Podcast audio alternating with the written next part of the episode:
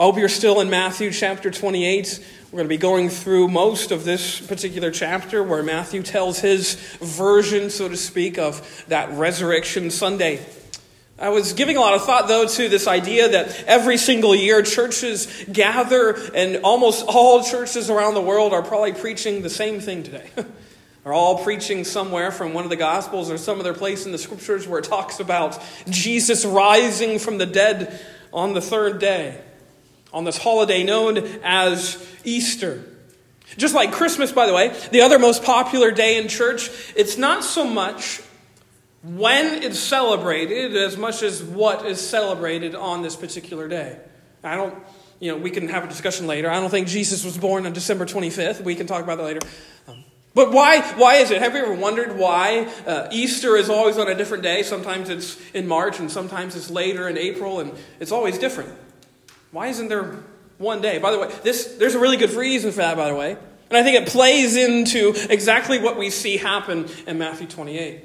The reason why it's always different is because the church has deemed it a tradition, a history, all the way back in the year 325 the special council of Nicaea that the church would honor the day of the Lord's rising from the dead on the very first Sunday after the first full moon of the spring equinox. So, the first spring equinox and the first full moon after that. We keep the rising of Jesus celebrating on a Sunday, the first day of the week, just as it was in this particular passage, just as it was when Jesus walked out of that tomb.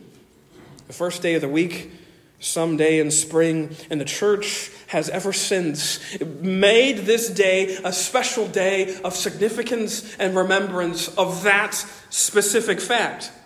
That, as it says in our text, after the Sabbath, toward the first, toward the dawn of the first day of the week. That's when all this commotion started. That's where history took its pivot point. That's where everything changed. We pay attention to that that fact that Jesus is not in the grave. That's what we celebrate every Sunday, not just Easter Sunday. We pay a little bit more attention to it on Easter, but we could say every single Sunday that we come into church is a day in which we remember that Jesus, yes, he died for our sins, but he didn't stay dead. And every Sunday we remember that fact. And especially today, we remember that fact. And in fact, I could even go on to say that everything that we are as believers in Jesus Christ, if you believe that Jesus died for your sins, that very statement of belief depends upon the fact that he rose from the dead. Everything depends upon that. If that's true, everything is changed. If Jesus is alive and after being dead, everything's changed after that point. If that fact is false, we're wasting our time. This is, this is vain. And in fact, the apostle, that's just not me saying that. That's Apostle Paul saying that in 1 Corinthians. He says, if Christ has not been raised, then our preaching is in vain, and then your faith is in vain. It's futile. It's worthless. It means nothing. Quite a bold statement. But indeed, that's what we have to come to the realization that the intersection of all belief and unbelief lies this core moment, the moment of Jesus walking out of the tomb. And if you believe that Jesus rose from the dead after being crucified and he walked out of that crypt where he was put and where he was buried, everything else means everything. It means that everything else is true. If he rose from the dead, then all the things that Jesus said about himself, about the world, about his Father, about this good news that he's come declaring, all of that's true and applicable and for you. If he didn't rise, Jesus was a liar. And his followers were just a bunch of false witnesses to another false Messiah and a long array of false Messiahs, and they could just as easily be dismissed and cast off we should really pay no attention to them if that's the case. And in fact, what we have in our text and what I'm going to declare to you this morning is that it is a fact. And yes, here this morning, you can, you can bank your life. Yes, you can bank your life on the fact that Jesus rose from the dead. And how do we know that's true? Well, there's a lot that we can point to. But I love the fact that in our text, the, the part that we didn't perhaps read, but we'll go through and just here in just a second, is we find sort of the origin story of where all of these sort of new ideas and notions about Jesus' resurrection come from. Where does all of it come from? Where all these other stories come from? Well, look at verse 11. Because right after he rose from the dead, after the string of really scary, really supernatural sights occur in verse number two with the earthquake and the angel coming down and everything looking different, the Roman guards who were charged with keeping watch over that place where Jesus had been buried, they start scurrying for their life. They're hightailing it out of there. I mean, there's another earthquake, the second in the span of a weekend, and now there's an angel.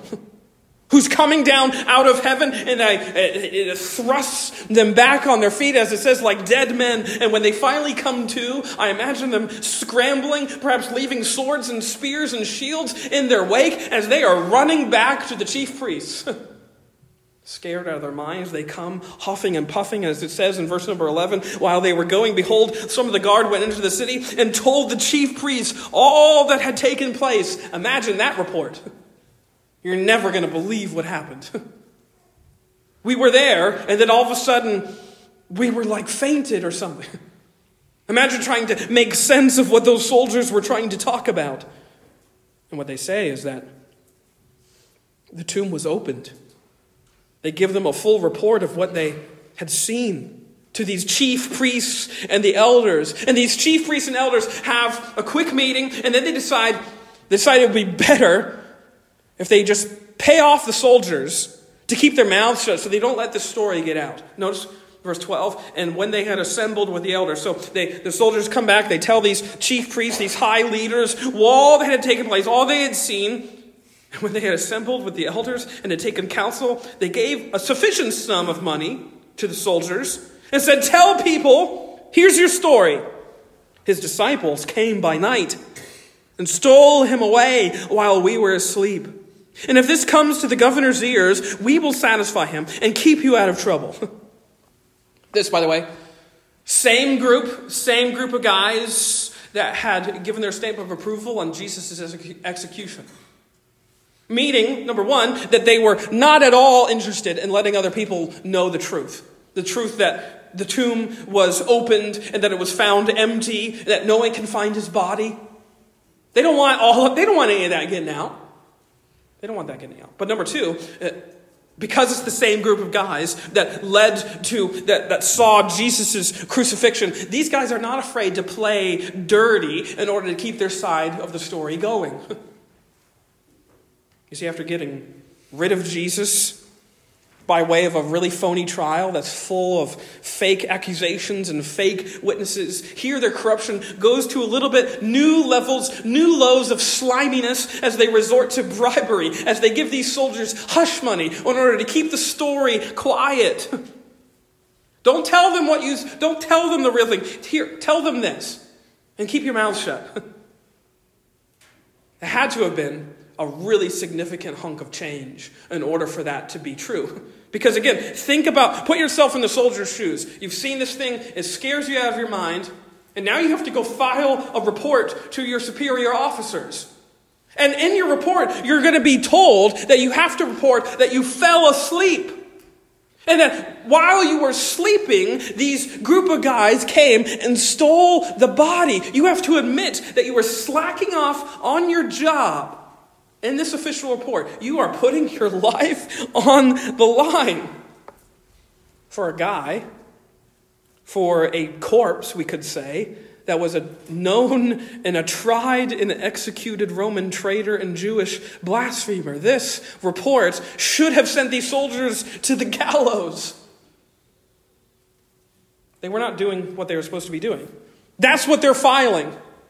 So you can imagine it had to be a hefty bag of cash that these priests and elders give them. And they give them that, that bag of money They also give them the word, don't worry though, as they say in verse 14, don't worry. If the governor finds out, aka Pilate, if Pilate finds out about this, we will, we will, we'll appease him, we'll satisfy him, we'll, we'll make him get off your back. Don't worry about it. You have our word, trustworthy guys. You have our word. So now these soldiers, as it says in verse 15, they, they take the money, it says, verse 15, so they took the money and did as they were directed. And notice, and this story has been spread among the Jews to this day. The rest is history. From that moment, the truth was silenced because these chief priests and elders did not want it to get out at all. They were doing their darndest to make sure that no one knows the truth. No one can know that the tomb was empty and that supernatural events were sealing the fact that something supernatural is happening. We have to explain it. Okay, so uh, his, his, disciples, they, they stole it. That's what happened. And you just fell asleep. If you think about the story, it makes less and less sense. If you just think about it logically for just, just a second. If the guards were asleep, how do they know who robbed the grave? Well, they couldn't. It's all circumstantial. It wouldn't hold up in a court of law. It's circumstantial evidence. I mean, you could say that the apostles had motive, they had all that kind of thing, but you couldn't prove it. You couldn't tie them to the scene. And if you've watched any Law and Order show, you know you have to have some piece of evidence that ties them there. It's all circumstantial. Won't hold up. And if the apostles were the grave robbers, I think this is the most damning piece of evidence. If they were the grave robbers, where did the courage come from? If you read the, all the gospel accounts of Jesus' arrest all the way through his crucifixion, where are the disciples? They are scattered. They are scared out of their minds. They're running for the hills. Jesus is arrested. We thought he was the Messiah. We thought he was the king. And now he's being arrested and tried. They are not wanting any part of it. So much so that his closest friend, Peter, denies even knowing him. They're scattering for the hills. And when you find them in John 20, I love that little phrase. It's almost like passed off almost without a second thought. We find them where? In a room with the doors locked. Why? It says, for fear of the Jews. They're already being blamed for this. They're not relishing in the fact that they've pulled off a great heist. They are scared out of their minds. They are scared. They are worried. They are fearful. And yet, somehow, these fearful group of guys banded up, mustered up enough courage to go steal the body of Jesus from right under the noses of a Roman centurion? I don't think so. And if the guards, okay, and let's, let's go even further. If the guards were napping, let's, let's give the chief priests their story. If the guards were napping and the apostles were the tomb raiders, how did 11 guys roll a stone away from the tomb without waking up anyone? I mean, that's some heavy sleeping. You should go get checked. You may have something wrong with you. That's some really heavy sleeping. I don't think it. The whole thing is a sham. And you can, you can cut right through it. The chief priests and elders, they lied uh, to get Jesus crucified, and now they're lying again to uh, cover up his resurrection. It's lies all the way through, all the way down. They're just making the lie bigger. I think the irony of all of this is this is that the fact that the chief priests and the elders were forced to explain the fact that the tomb was empty proves the tomb was empty. The reason why they have to come up for an explanation of all proves the fact that the tomb was left empty. Which leads us to the other sort of thing that we have to consider. If this resurrection was the resurrection a hoax, the disciples just make it up. I think no, clearly no. And I'll, I'll, tell you why in a second, because I think, I think if, the, if the apostles were just making all of this up, as Apostle Paul, he talks about this in 1 Corinthians 15, by the way. You know, uh, this person saw him, this person saw him, and 500 people saw him at one time. If all of this had been faked, it would have been exposed well before now. Someone would have cracked. Someone would have not been able to withstand the pressure of keeping up this elaborate, world spanning, generation spanning conspiracy that this Jesus of Nazareth guy, this teacher, uh, rose from the dead. And even that, just think, think about it as we, what we know from about the apostles and what's happened to them after all this. Think, ask yourself, what did they have to gain by making up this story? What was in it for them? If they, if they, were, if they met in this room and they all got together, imagine this conversation. They all got in a room, they all got together, all these apostles, these 11 apostles of Jesus. They said, You know what we should do? We should steal Jesus' body. What was in it for them? We can make up this legend that he resurrected from the dead. And you can imagine someone in the crowd saying, Okay, what do we get out of it?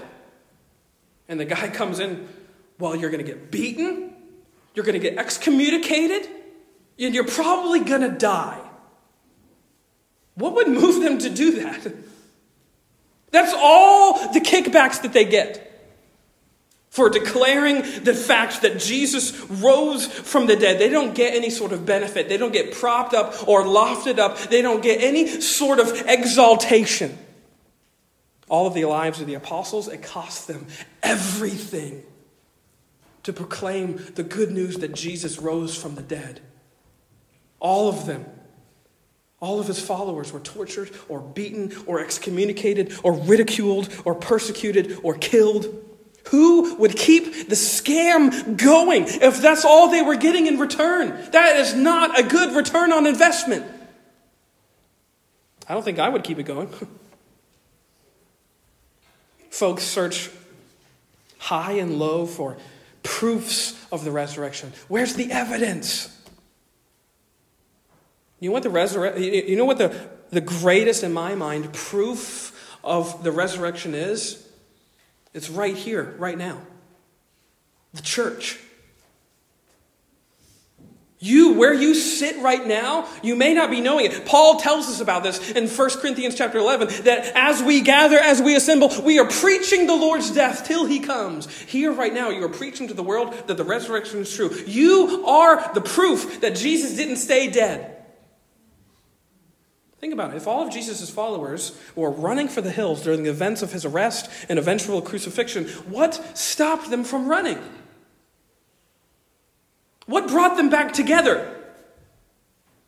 What stopped them from staying in their scattered, scared, shadowy little corners? And what brought them back to form what is now known as the church of the living God? Why didn't they just go back to what they were doing before? Going back to being fishermen and carpenters and tradesmen?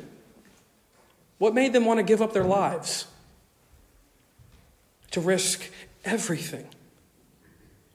The only difference between the apostles that we find at the end of the Gospels, who are scared out of their minds to have any sort of allegiance with Jesus, and the apostles in the book of Acts, who are turning the world upside down with the declaration of the good news. The only difference as you flip the page is the facts of the resurrection of Jesus Christ. The fact that's the in fact that's the only possible answer. There's simply no other way to explain the rest of the Bible, let alone the rest of history, without accepting the fact that the Lord Jesus Christ was raised on the third day in accordance with the scriptures. All of church history depends on this one fact. All of history does. The only thing that could rally these dispersed disciples back together, the only thing that could turn a bunch of cowards into courageous apostles and church planters and preachers, the only thing that could fill their hearts that were, that were so defeated and so downtrodden with the assurance of victory, the only thing that could make generation after generation of people continue to gather and assemble as a unified body of Jesus Christ despite threats of violence, despite threats of persecution, and death. The only thing responsible for all of that is the fact that he is not here, for he has risen. Amen. That's the only thing that's responsible for any of that.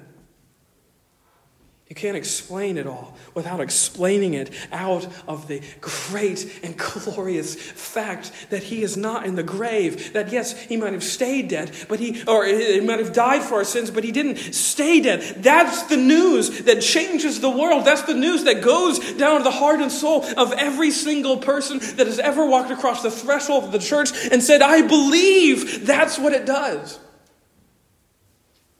You can see it happen right in this very moment in chapter 28 of Matthew. Really quickly, as we're thinking about what the resurrection does, I think there's three repercussions, ramifications, consequences of the resurrection that are here dispelled for us, that are, that are here clearly laid out for us. And they were just as life changing, uh, they are just as life changing today as they were then. Because you see, when I say that, that the resurrection changes everything, I truly believe that it does. First of all, I want you to see that the resurrection settles us down. The resurrection settles us down.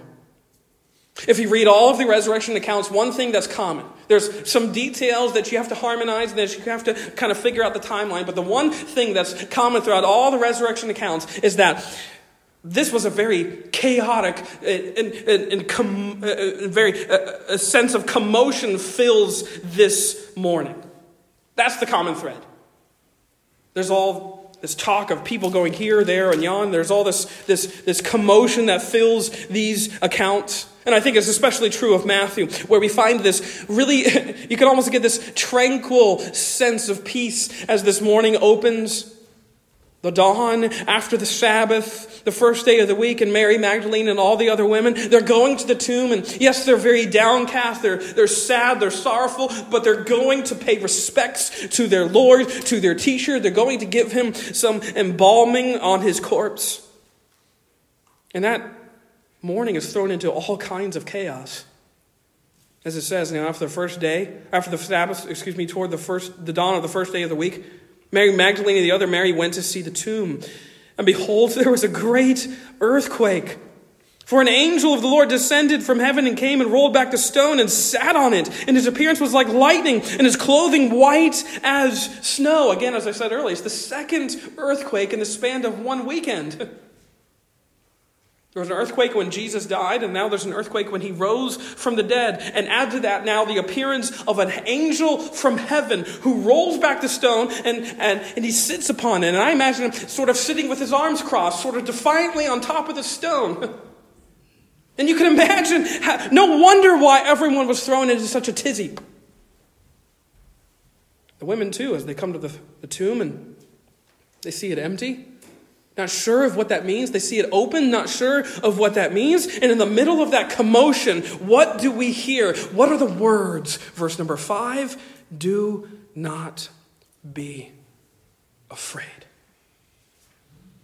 Words that settled down the hearts of those women right away. They could find calm in the assurance of what? That he is not here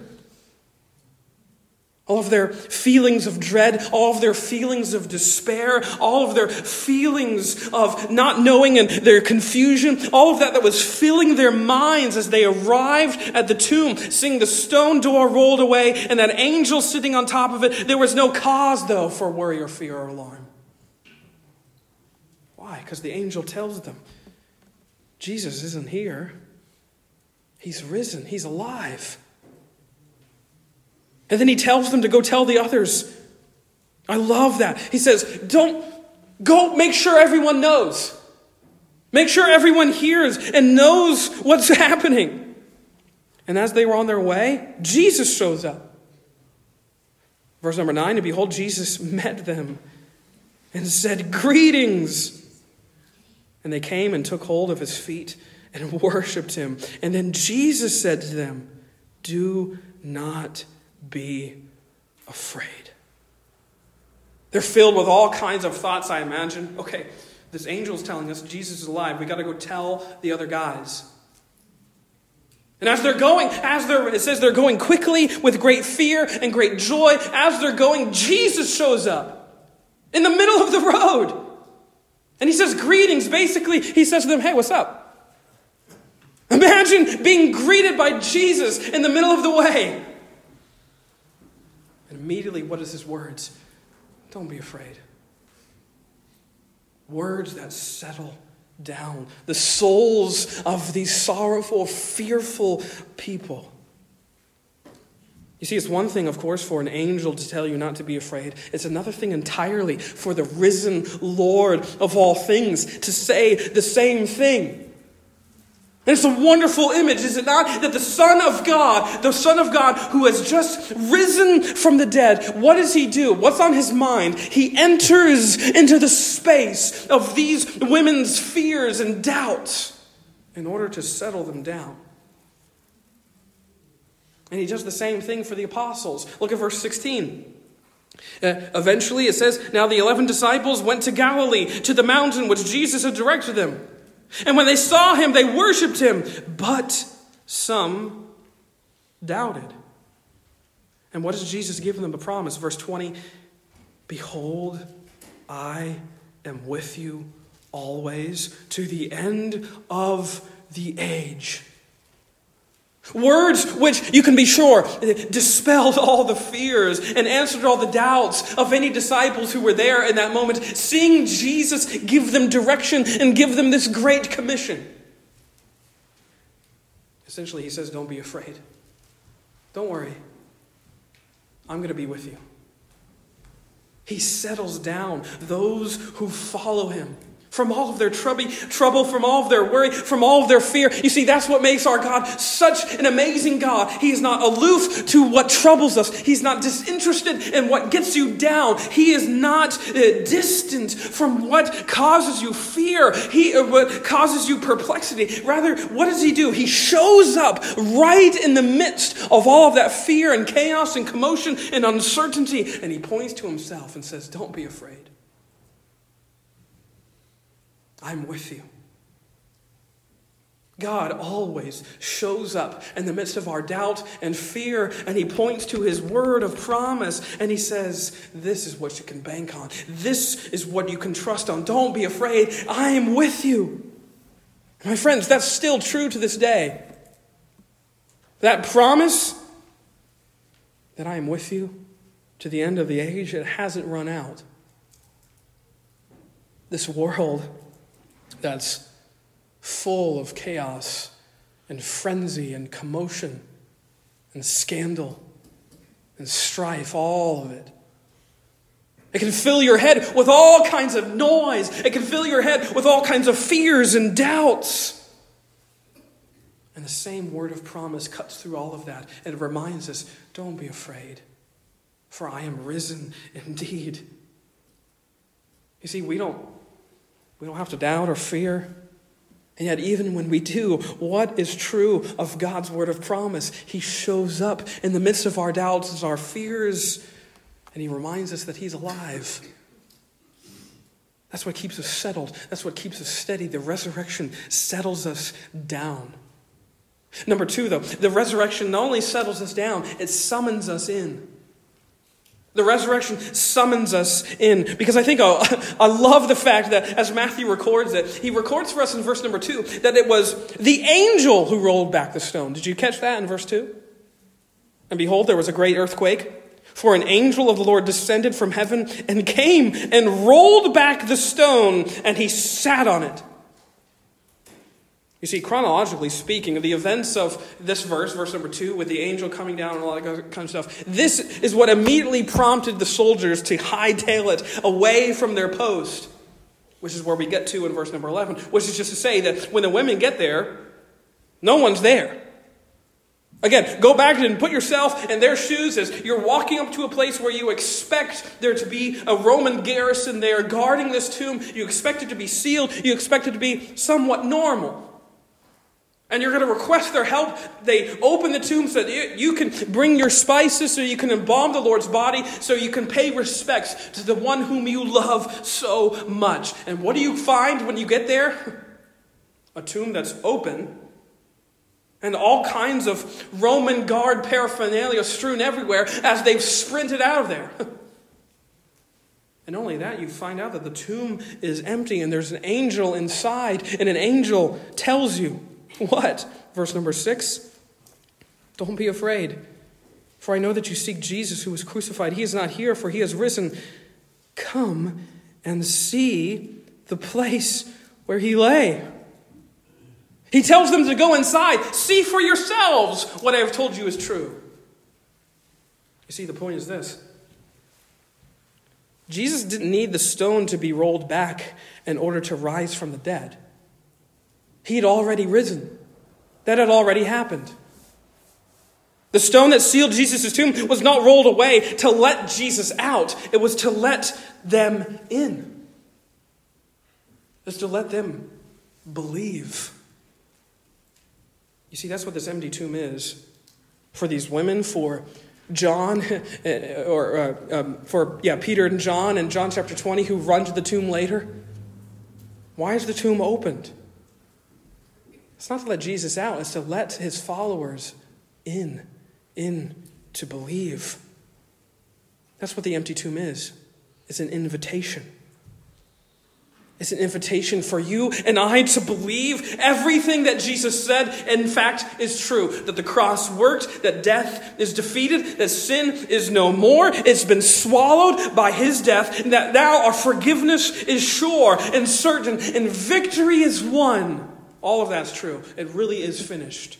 And why can you believe that? Because the tomb is open. He's not here. For he has risen, the angel tells them. Words that invite them and it invites us even still to put our faith in what Jesus has accomplished, what Jesus has finished on that wretched, awful Roman cross. All that he finished there on that very horrible, no good Friday. Yes, all of what he finished there has been finished for you, and it is finished for certain. You can bank in it you can cast your life on it. My friends, the tomb is still empty, the invitation is still open. And just like the angel, he invites us to come and see. Come and see for yourselves and believe. Just like the women, just like the apostles, you and I are invited on this very Easter morning. You are summoned into the family of God by looking upon an empty tomb. Did you notice? I love the fact what Jesus says in verse number 10. He says, Do not be afraid. Go and tell who? Go tell my brothers to go to Galilee. The very guys, as we've already noted, who scattered, left him, deserted him. The very ones who left Jesus in his hour of need. What does he call them? Brothers. You see, this is, this is what all of this invitation is. It's an invitation into the family of God, that at the moment of your belief, you become a son and daughter of the living God. You become part of his family. Do you believe this morning in that good news? The resurrection settles us down. It summons us in. And lastly, number three, it sends us out. The resurrection sends us out because I love the fact that the angel calls these women and he gives them this task to become the very first messengers of this good news. As he says in verse 7, he, says verse 6, Come see the place, see the place where he lay, it's empty. The tomb is empty. You can see for yourselves. And then he says, Go quickly and tell his disciples that he has risen from the dead. It's a very poetic moment, I think, in a lot of ways. It reminds me of those wee morning hours when Jesus was first born. And the first messengers of his birth are who? Nothing but a lowly bunch of measly shepherds who go to that place where Jesus is born and they become the first messengers, the first heralds of the fact that the Savior has been born. And now, who are the first to herald the message of Jesus' resurrection? A bunch of lowly, unassuming women. And they're told by the angels, Go and tell. And Jesus repeats the same thing. Verse number 10 Do not be afraid. Go and tell. Go let others know. Go let them know. Inform them of what has occurred and what you've seen and what you've witnessed. And essentially, you could boil all of what Jesus says in verses 18 through 20 to those, those words Go and tell. Notice what he says in verse 18, the great commission that you are probably familiar with. And Jesus came and said to them, All authority in heaven and on earth has been given to me. Go therefore and make disciples of all nations, baptizing them in the name of the Father and of the Son and of the Holy Spirit, teaching them to observe all that I have commanded you. And behold, I am with you always to the end of the age. Jesus tells his apostles the same thing. He sends them out. Go and tell. Go and let them know. And you can see this. If you, if you wanted to, you could go right into the book of Acts from this very moment. You would find a repeated Great Commission in Acts chapter 1. And as soon as Acts chapter 2 hits, what do you find? The apostles preaching about what? The resurrection. Almost every sermon that you hear about in, in the book of Acts deals with that specific fact that the resurrection happened. We were there. We saw him. We were with him. And we're telling you to believe. And they risk life and limb for that. Why? Because they saw him. They were given this commission to believe, and they did. You see, my friends, the mission of the church is still just those two words go, tell. We who believe in this good news here this morning, that Jesus didn't stay dead after dying for sins, but rose from the dead. We have been given a commission. We too are sent out with a purpose on a mission, and we are given the same sense of calling that these apostles were given. Go and tell and make disciples, as it is in Acts. Go and be my witnesses. If the resurrection is true, there's nothing more urgent you or I could ever share with anyone other than that fact that yes, Jesus died bearing the full weight of the world's sin on his shoulders, but he didn't stay dead. The only thing that died there was the penalty for your sin. Because, yes, if you believe in Jesus, there's therefore now no condemnation for those who believe. The only thing that's dead after the cross is your sin and guilt and shame. If that's true, we, we of all people, have the most urgent news that we could ever share with anyone. That Jesus, yes, was delivered up for our trespasses, but he was also raised up for our justification. This is the news that changes everything as we know it. Everything is different because ours is a world of Easter. Ours is an Easter world. Jesus rose from the dead. And that means all that has ever been said by him is true. You can bank on it. You can trust in it. Trust in it, yes, with your very life. I don't know what the future holds for you. It's, it's, actually, it's actually interesting. If you go, you don't have to go there, but in, in John, you know, the book of John at the end, Peter goes up to Jesus and asks, What's going to become of everyone? He's asking about his friends. And Jesus tells him, Don't worry about that. You just, you just trust me. Put your faith in me. I don't know what's coming for each of you here this morning. Some sort of life circumstance that shakes your faith, that rocks you to the core. Who knows what's coming in this world for those who say they believe in Jesus as the one true authority? Who knows what that's going to mean in the years to come? But you can be sure that the resurrection is true. It settles you down, it summons you in, it sends you out. You can bank on this fact, my friends. Yes, if, even if need be, with your very life. And like the apostles, we could take our place among the saints in the great cloud of witnesses.